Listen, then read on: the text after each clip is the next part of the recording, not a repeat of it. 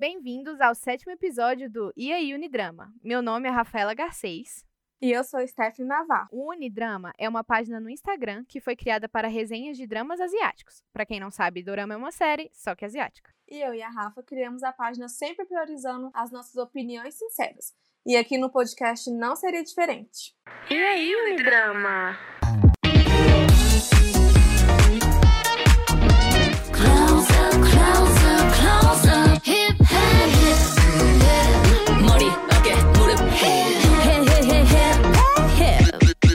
Estou muito feliz de estar gravando esse podcast e falar sobre um tema tão importante quanto saúde mental. E é um tema ainda que é pouco explorado em produções como doramas. Para isso, convidamos a Juliana Santiago, administradora do Asia Lovers BR no Instagram, e a Paola, uma das administradoras do Unidrama, que é estudante de psicologia. E a Esté também, que é assistente social e trabalha na área de saúde. Isso mesmo, e elas vão nos ajudar a elencar esses hinos de doramas, falar um pouco sobre eles e a forma aprofundada como são relatados alguns transtornos psicológicos. Oi, gente, eu sou a Paola e aqui no Unidrama meu apelido é Lola.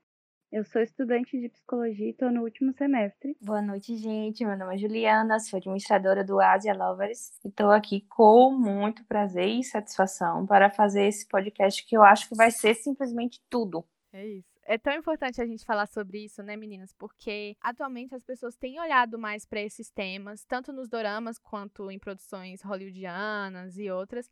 E eu acho muito interessante isso, porque tira os nossos preconceitos e dá representação para essas pessoas também, né?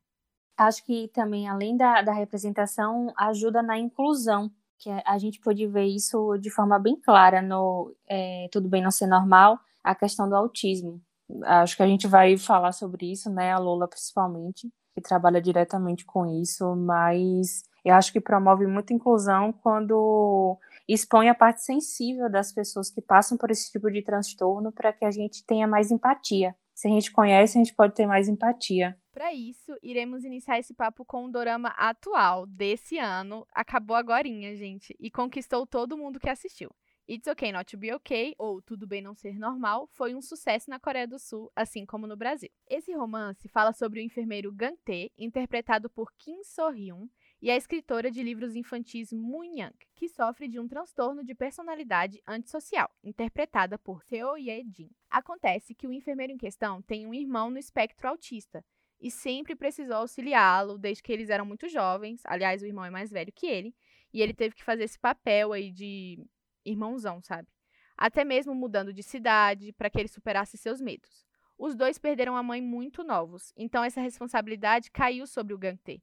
Já a escritora Munhang teve uma infância horrível e por isso hoje ela tem dificuldades em lidar com as pessoas. Da forma mais inesperada, os dois se conectam e é aí que começa a história. De início é um drama bem leve, assim, sabe? E depois ele vai ganhando mais facetas, vai ficando uma coisa mais dramática. É, também tem super esse lado da comédia e até suspense. Eu gostei muito disso porque brinca com vários gêneros e acho que o drama fica mais completo dessa forma. Já os personagens são simplesmente apaixonantes. Cada coadjuvante faz a diferença. Sério mesmo. Eu acho que todos eles foram necessários para a trama e eu não tiraria ninguém. Nos faz repensar sobre as coisas importantes da vida, que é estar com as pessoas que amamos apesar dos problemas.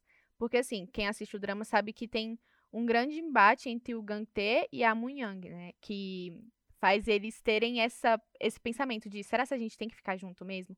E eles passam por cima disso, então é muito bonito acompanhar essa história. E a personagem da manhã que foi o mais marcante para mim. Muita gente acha ela chata, desnecessária, mas assim, se fosse um protagonista homem, ninguém tava falando nada, né? Falo mesmo.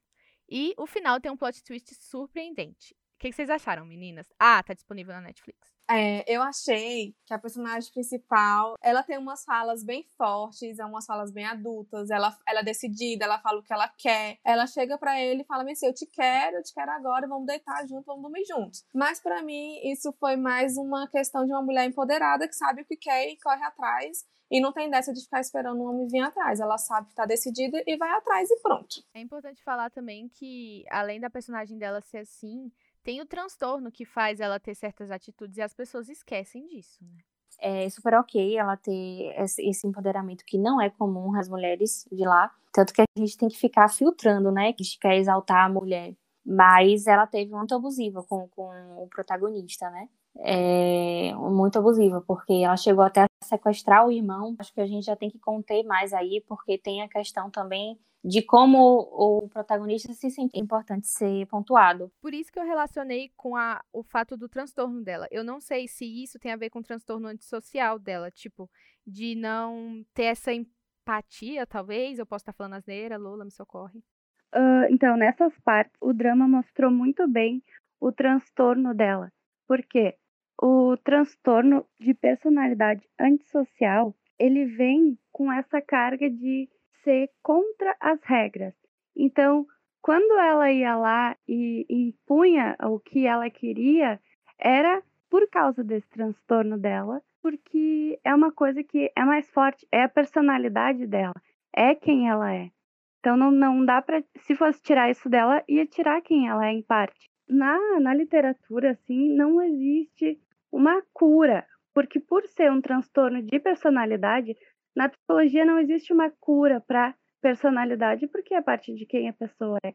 Então, o que pode fazer é minimizar isso, ou mesmo a relação dela depois com o Santé, que acabou minimizando em alguns momentos esse, esse lado impulsivo dela. Na verdade, porque eu acho necessário ter essa discussão para a gente não naturalizar esse tipo de postura dela em relação ao Gantê, é, para que as pessoas achem que é normal no dia a dia agir assim. Porque ela tendo um, um, um comportamento por causa de um distúrbio psicológico é uma coisa, e a gente naturalizar esse tipo de comportamento para as pessoas levarem para a vida é, já é outra coisa. Mas é importante ser abordado que isso, que essas atitudes faziam parte da personalidade dela por causa do transtorno que ela vinha enfrentando, né? Então eu não sei se se eu não consigo enxergar a sensibilidade do que estava querendo ser, ou se estava meio apelativo para a gente ficar sensível demais, entendeu? Tanto na questão do começo do dorama da protagonista indo atrás do protagonista, tipo, desesperada. Eu até falei, comentei com a Rafaela assim que eu comecei a assistir. Eu, gente, eu não acredito que ela tá, foi mudar para outra cidade só por causa de um cara que ela conheceu tem dois dias.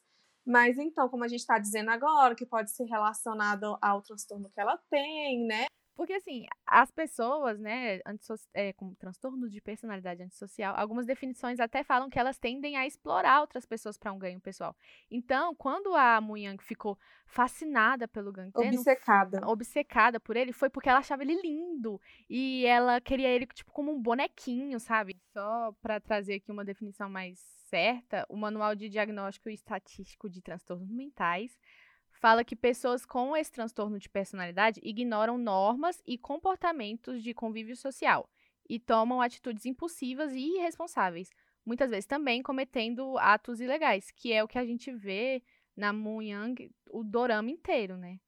É, então, a primeira pergunta é: por que que fala espectro autista e não e eu que antigamente que eu conhecia era só autista e pronto?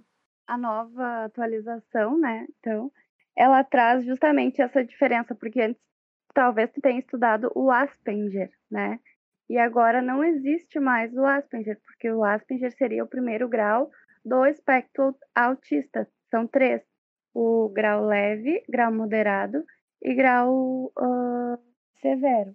E, e na questão financeira, que acho que isso tem a ver com o que a série mostra, assim, o, o personagem ele era talvez num grau moderado para leve, porque ele ainda tinha autonomia, ele conseguia falar, conseguia se expressar e ele, ele tinha o convívio social, que para os autistas é muito difícil o convívio social. Eu fiz, na verdade, um post no, no Ásia sobre a questão do autista, do, do Santé em específico, que eu convidei duas psicólogas para falar e uma delas bateu muito na questão da interdependência emocional. Você falou aí que, que o Santé ele tinha algum tinha autonomia, né? Ele conseguia o convívio social, conseguia executar algumas tarefas de trabalho, etc. Só que a gente notava a dependência emocional dos dois. Eu acho que vem com o que o irmão mais novo dele traz, assim, porque o irmão se agarra muito nele para poder justamente fugir do que ele não estava encarando, que era o próprio trauma dele de, de não ter ganhado carinho na infância da mãe e de ele ser considerado, entre aspas, um fardo, porque ele tinha que cuidar do irmão, que era especial. Então, acho que isso veio mais do irmão mais novo do que o próprio uh, Santé. Não dá para culpar diretamente a mãe, porque vocês lembram, né? Ela era mãe solteira. E acho que isso tem um impacto muito grande na, na educação. Então, ela estava tentando que o irmão mais novo fizesse papel de irmão mais velho, porque o mais velho tinha uma condição que impedia ele de, de ser saudável, né? Então, uh, acabou que ficou um fardo muito pesado para uma pessoa que era jovem demais. Inclusive, chorei muito naquela cena que o Gante imagina ele na escola, conhecendo a Muyang, o irmão ali, né? Nossa, foi muito emocionante. Não, gente, a cena dos dois irmãos, sinceramente, eu me acabei, eu me acabei com os dois, porque eu acho que foi uma coisa tão linda, tão sensível, o, o jeito que eles conseguiram passar, que acho que foi um dos, o ponto alto do dorama. Eu, na, eu elejo a relação dos irmãos. É, se dependendo do irmão mais novo, ele nunca que teria dado um espaço para amar outra pessoa além do irmão. E mais, a questão dos irmãos, eu acho que tem muito a ver com o histórico deles, sabe? Não foi dois irmãos ali, blá blá blá. Não, foi irmãos que perderam a mãe por um assassinato, sabe? Tem todo esse contexto. Eu não acho que foi exagerado, eu acho que foi super sensível e bem dosado. Eu acho que a gente tem que, que levar em conta nessa questão aí dos dois que eles eram muito, muito, muito novos, perderam a mãe. E o irmão mais novo teve que assumir o papel de irmão mais velho, pai, mãe, tudo junto, em uma idade muito é, nova, né? É, então tem toda essa questão. Ele ele, a vida dele foi toda em prol do, do irmão mais velho. E a mãe da Prota, hein? O que, que vocês acharam? Ela é uma personagem bem controversa, mas não vamos falar muito sobre, senão é spoiler. Em relação à mãe da Prota, que eu acho que foi o personagem que mais ficou dúvida, controvérsias e contradições, Talvez tenha sido de propósito, porque eu, na minha opinião, acho que eles deixaram uma brecha para fazer uma série derivada. E aí eles quiseram fazer o mesmo mistério, fazendo paralelo, com os telespectadores da série. Para também nunca saber o que foi que aconteceu realmente com a bruxa do Oeste, entre aspas, que seria a mãe da Prota. Mas eu acho que é muito difícil isso acontecer, ainda mais tratando de Coreia. Acho também. Tá vendo, né? Tudo bem não ser normal, diverge opiniões, mas eu tenho certeza que todo mundo que assistiu gostou muito. Continuando, vamos para um drama que tem um nome parecido, mas a história é completamente diferente e ele é um pouquinho antigo. Vamos falar de It's Okay That's Love. Meu Deus, é o drama da minha vida inteirinha, inteirinha. Eu posso morar nesse drama se eu quiser. O drama conta a história da psiquiatra de Hei Sou, que conhece o escritor Jang Ja-yeol. Ela tem entre aspas, trauma de sexo, e ele tem TOC, que é transtorno obsessivo compulsivo. No começo, ele tenta até dar em cima dela, mas ela não é boba nem nada, então não dá moral. Eles acabam se encontrando em um programa de TV, onde eles têm muitas desavenças de opiniões e discutem na frente de todo mundo. Até que acontece algo que eles acabam morando na mesma casa. E nessa casa mora também o chefe da psiquiatria do hospital em que a Ji Sou trabalha, e tem o nosso queridinho girafa do Warning Man, que o personagem dele possui uma síndrome chamada Síndrome de Tourette. Gente, de verdade, eu não posso contar muitos detalhes da história, porque senão vai ser tipo, aquele spoiler gigantesco. Porque desde o primeiro episódio é uma descoberta e uma emoção atrás da outra. Só o que eu posso dizer é que o drama todo discute um tema de saúde mental abertamente e que talvez é, seja chocante para muita gente e que deu o que falar também lá na Coreia. Eu tenho que falar sobre a atuação do Jo In-sang, que é o nosso Opa Delícia, o nosso Adichie Delícia. Ele é muito bom, gente, nesse drama. Ele, tipo assim, não tem o que falar dele. A química do casal é perfeita.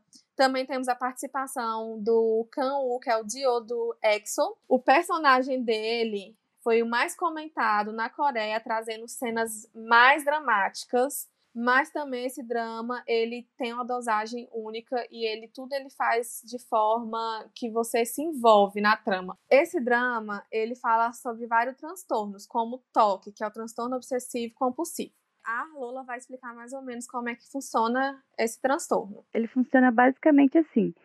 É, são pensamentos, impulsos ou imagens que são muito recorrentes e persistentes, surgem na pessoa de modo intrusivo e indesejado. Então, eles não querem ter aqueles pensamentos, aqueles impulsos e aquelas imagens uh, não é uma escolha, vem de forma indesejada. A pessoa tenta ignorar com outro pensamento ou ação, e aí surge a compulsão.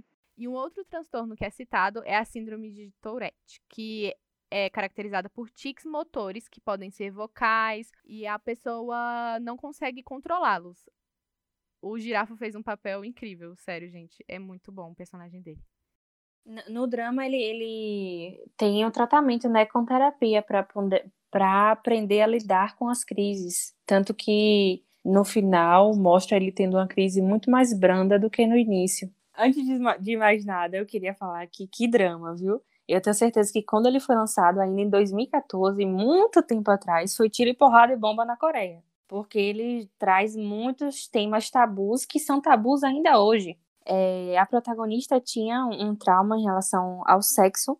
Ela se traumatizou com a mãe, porque viu ela traindo o pai.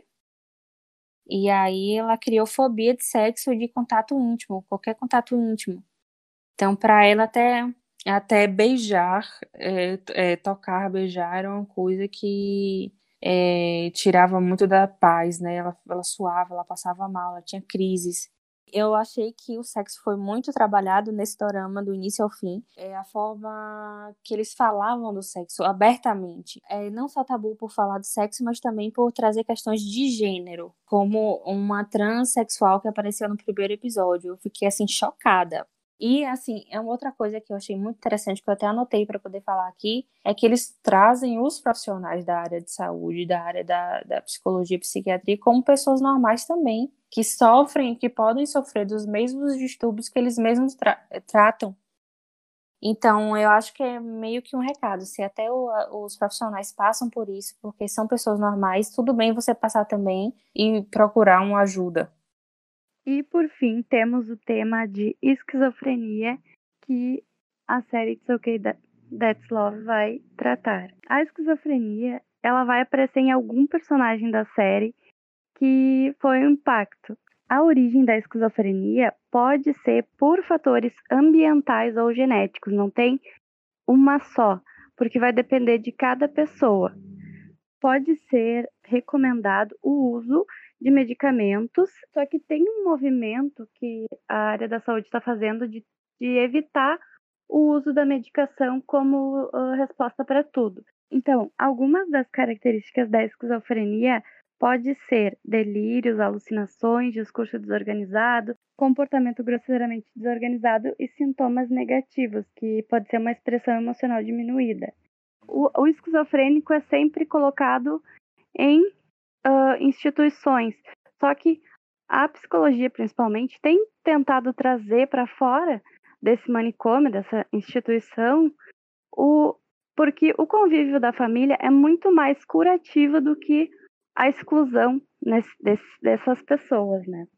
É, na verdade, eu ia fazer uma complementação, porque eu achei muito importante é, essa questão em Tudo Bem Não Ser Normal, porque eles trouxeram um tipo diferente do, no hospital psiquiátrico, eles procuravam fazer tratamentos alternativos. Você via que tinha literatura, você via que tinha meditação, tinha outro, outros tipos de coisa, acho que envolve do que ela falou.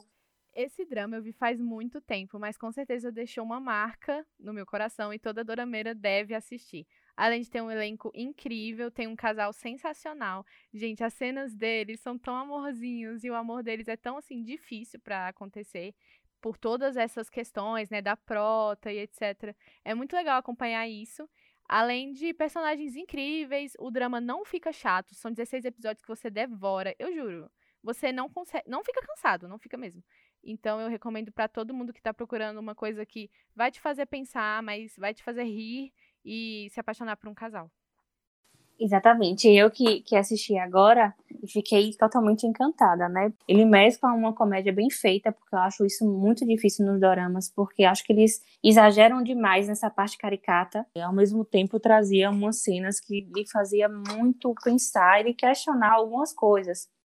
Porque o relacionamento dos, do, dos protagonistas não era um relacionamento óbvio e nem um relacionamento clichê Até porque o relacionamento do, dos protas era um relacionamento maduro, porque era um casal que já tinha uma idade mais avançada, que já tinha suas profissões, suas vidas, mas esse realmente aconselho. 10 de 10. E eu acho que uma cena que me marcou muito foi aquela cena da brincadeira de tintas. Para mim foi assim, uma, uma coisa, um suspiro. Depois de tudo que o drama foi, uma coisa que às vezes era muita choradeira, outras vezes muitas risadas, aquele final foi sensacional para mim. Me marcou até hoje, assim, faz tempo que eu assisti o drama. E até hoje eu me lembro daquela cena, assim, foi um momento de realmente relaxar. E para fechar, eu queria só dizer que o drama ele finalizou e ele não deixou nenhuma ponta solta. Desde todos os transtornos, ele mostrou a forma de tratamento, até a questão da fobia do sexo, ele mostrou como a gente viveu aquilo junto com a protagonista. Agora que rolou essa super introdução com dramas que são provavelmente os mais incríveis dessa lista, podemos dar dicas de outros que também não passam despercebido. O primeiro é Kill Me Heal Me. A história é sobre Shadow Young, interpretado por Ji Sung, que é um herdeiro de uma empresa rica. Clássico de dramas, né, minha gente? Porém, ele sofre de transtorno dissociativo de personalidade. São sete personalidades para ser mais exata. O bichinho vive a vida tentando não passar vergonha, controlar as personalidades, e é então que ele conhece a Orijin, interpretada pela Hwang Jun-eun. Essa é uma atriz que divide opiniões, mas eu amo ela. E na realidade, ela é uma psiquiatra que se apaixona por ele e nem faz ideia das outras personalidades. O drama é tão icônico que tem até o Park Seu João, gente, no elenco, como o irmão gêmeo da Aridin. O gênero é romance, comédia e muito drama. O meio do drama, inclusive, fica bem melô, gente, mas é melô assim que você tem que ser forte. E é até meio sofrido de acompanhar, mas é só por alguns episódios ali na metade. Acompanhar essas personalidades é a parte mais legal, porque você descobre uma a uma e como elas são. O de sangue interpretando cada uma delas é realmente uma coisa deliciosa de assistir. Inclusive, Stephanie, que ama esse dorama, você sabia quem ser o principal dele?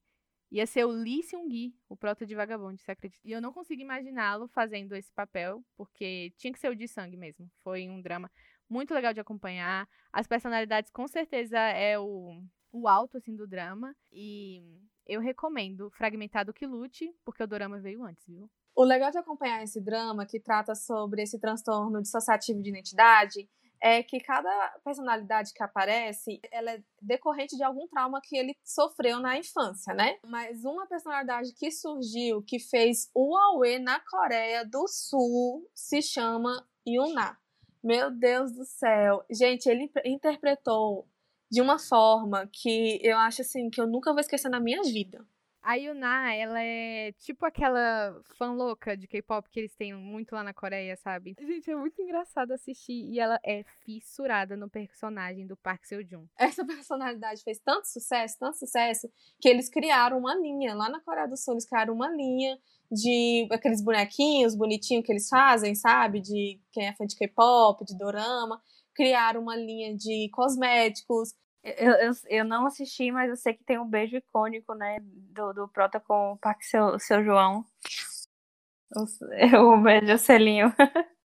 Gente, que beijo. Meu Deus, melhor beijo de todo, dos últimos tempos dos doramas. eu chipo. Eu chipo também. Mas uma coisa que é bem criticada, né, em relação a esse drama, que é a cura 100% do protagonista porque é, ele, esse drama tratou como se cada é, trauma que ele superasse sumia uma personalidade. E a gente sabe que na vida real não acontece bem assim. Não é você superar o trauma e a personalidade ela, ela some. Talvez ela vai viver com você até o resto da sua vida. Talvez não. Muito provavelmente ela vai viver com você até o resto da sua vida. Então, continuando, eu vou indicar o penúltimo drama, que ele não, infelizmente, ele não é conhecido, mas ele conquistou meu coração e tem um lugar especial nele, que se chama Hurt to Hurt. Esse drama, ele fala sobre Hongdu, que a partir de traumas sofridos durante o drama, você vai descobrindo todos, ela desenvolveu alguns transtornos, como síndrome do pânico, fobia social e rubor facial.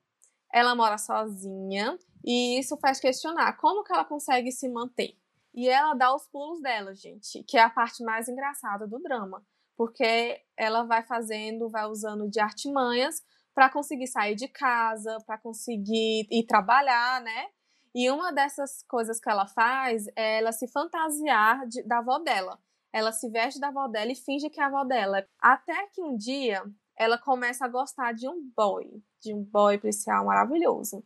Então ela resolve ser ela mesma e ela vai atrás de um psiquiatra. O nome do psiquiatra é Iseuk. Então, ela vai lá para conseguir um tratamento com ele, que ela ouve dizer que ele é bom e tudo.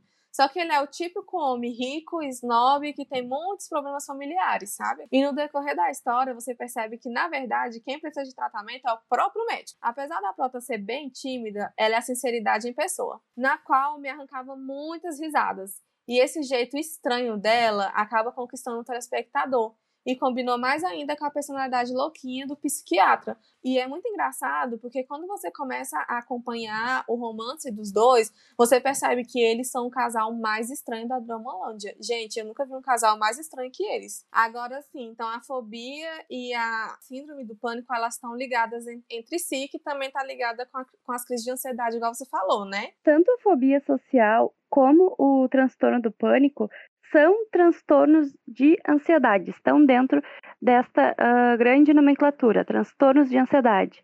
Então, acho, achei legal citar isso e, e trazer isso para o nosso mundo hoje, sabe? E do que a gente está vivendo agora. Então, eu queria que a Lula até falasse um pouco também como identificar esse tipo de crise quando vier, sabe? O pânico, ele, ele tem muitos sintomas.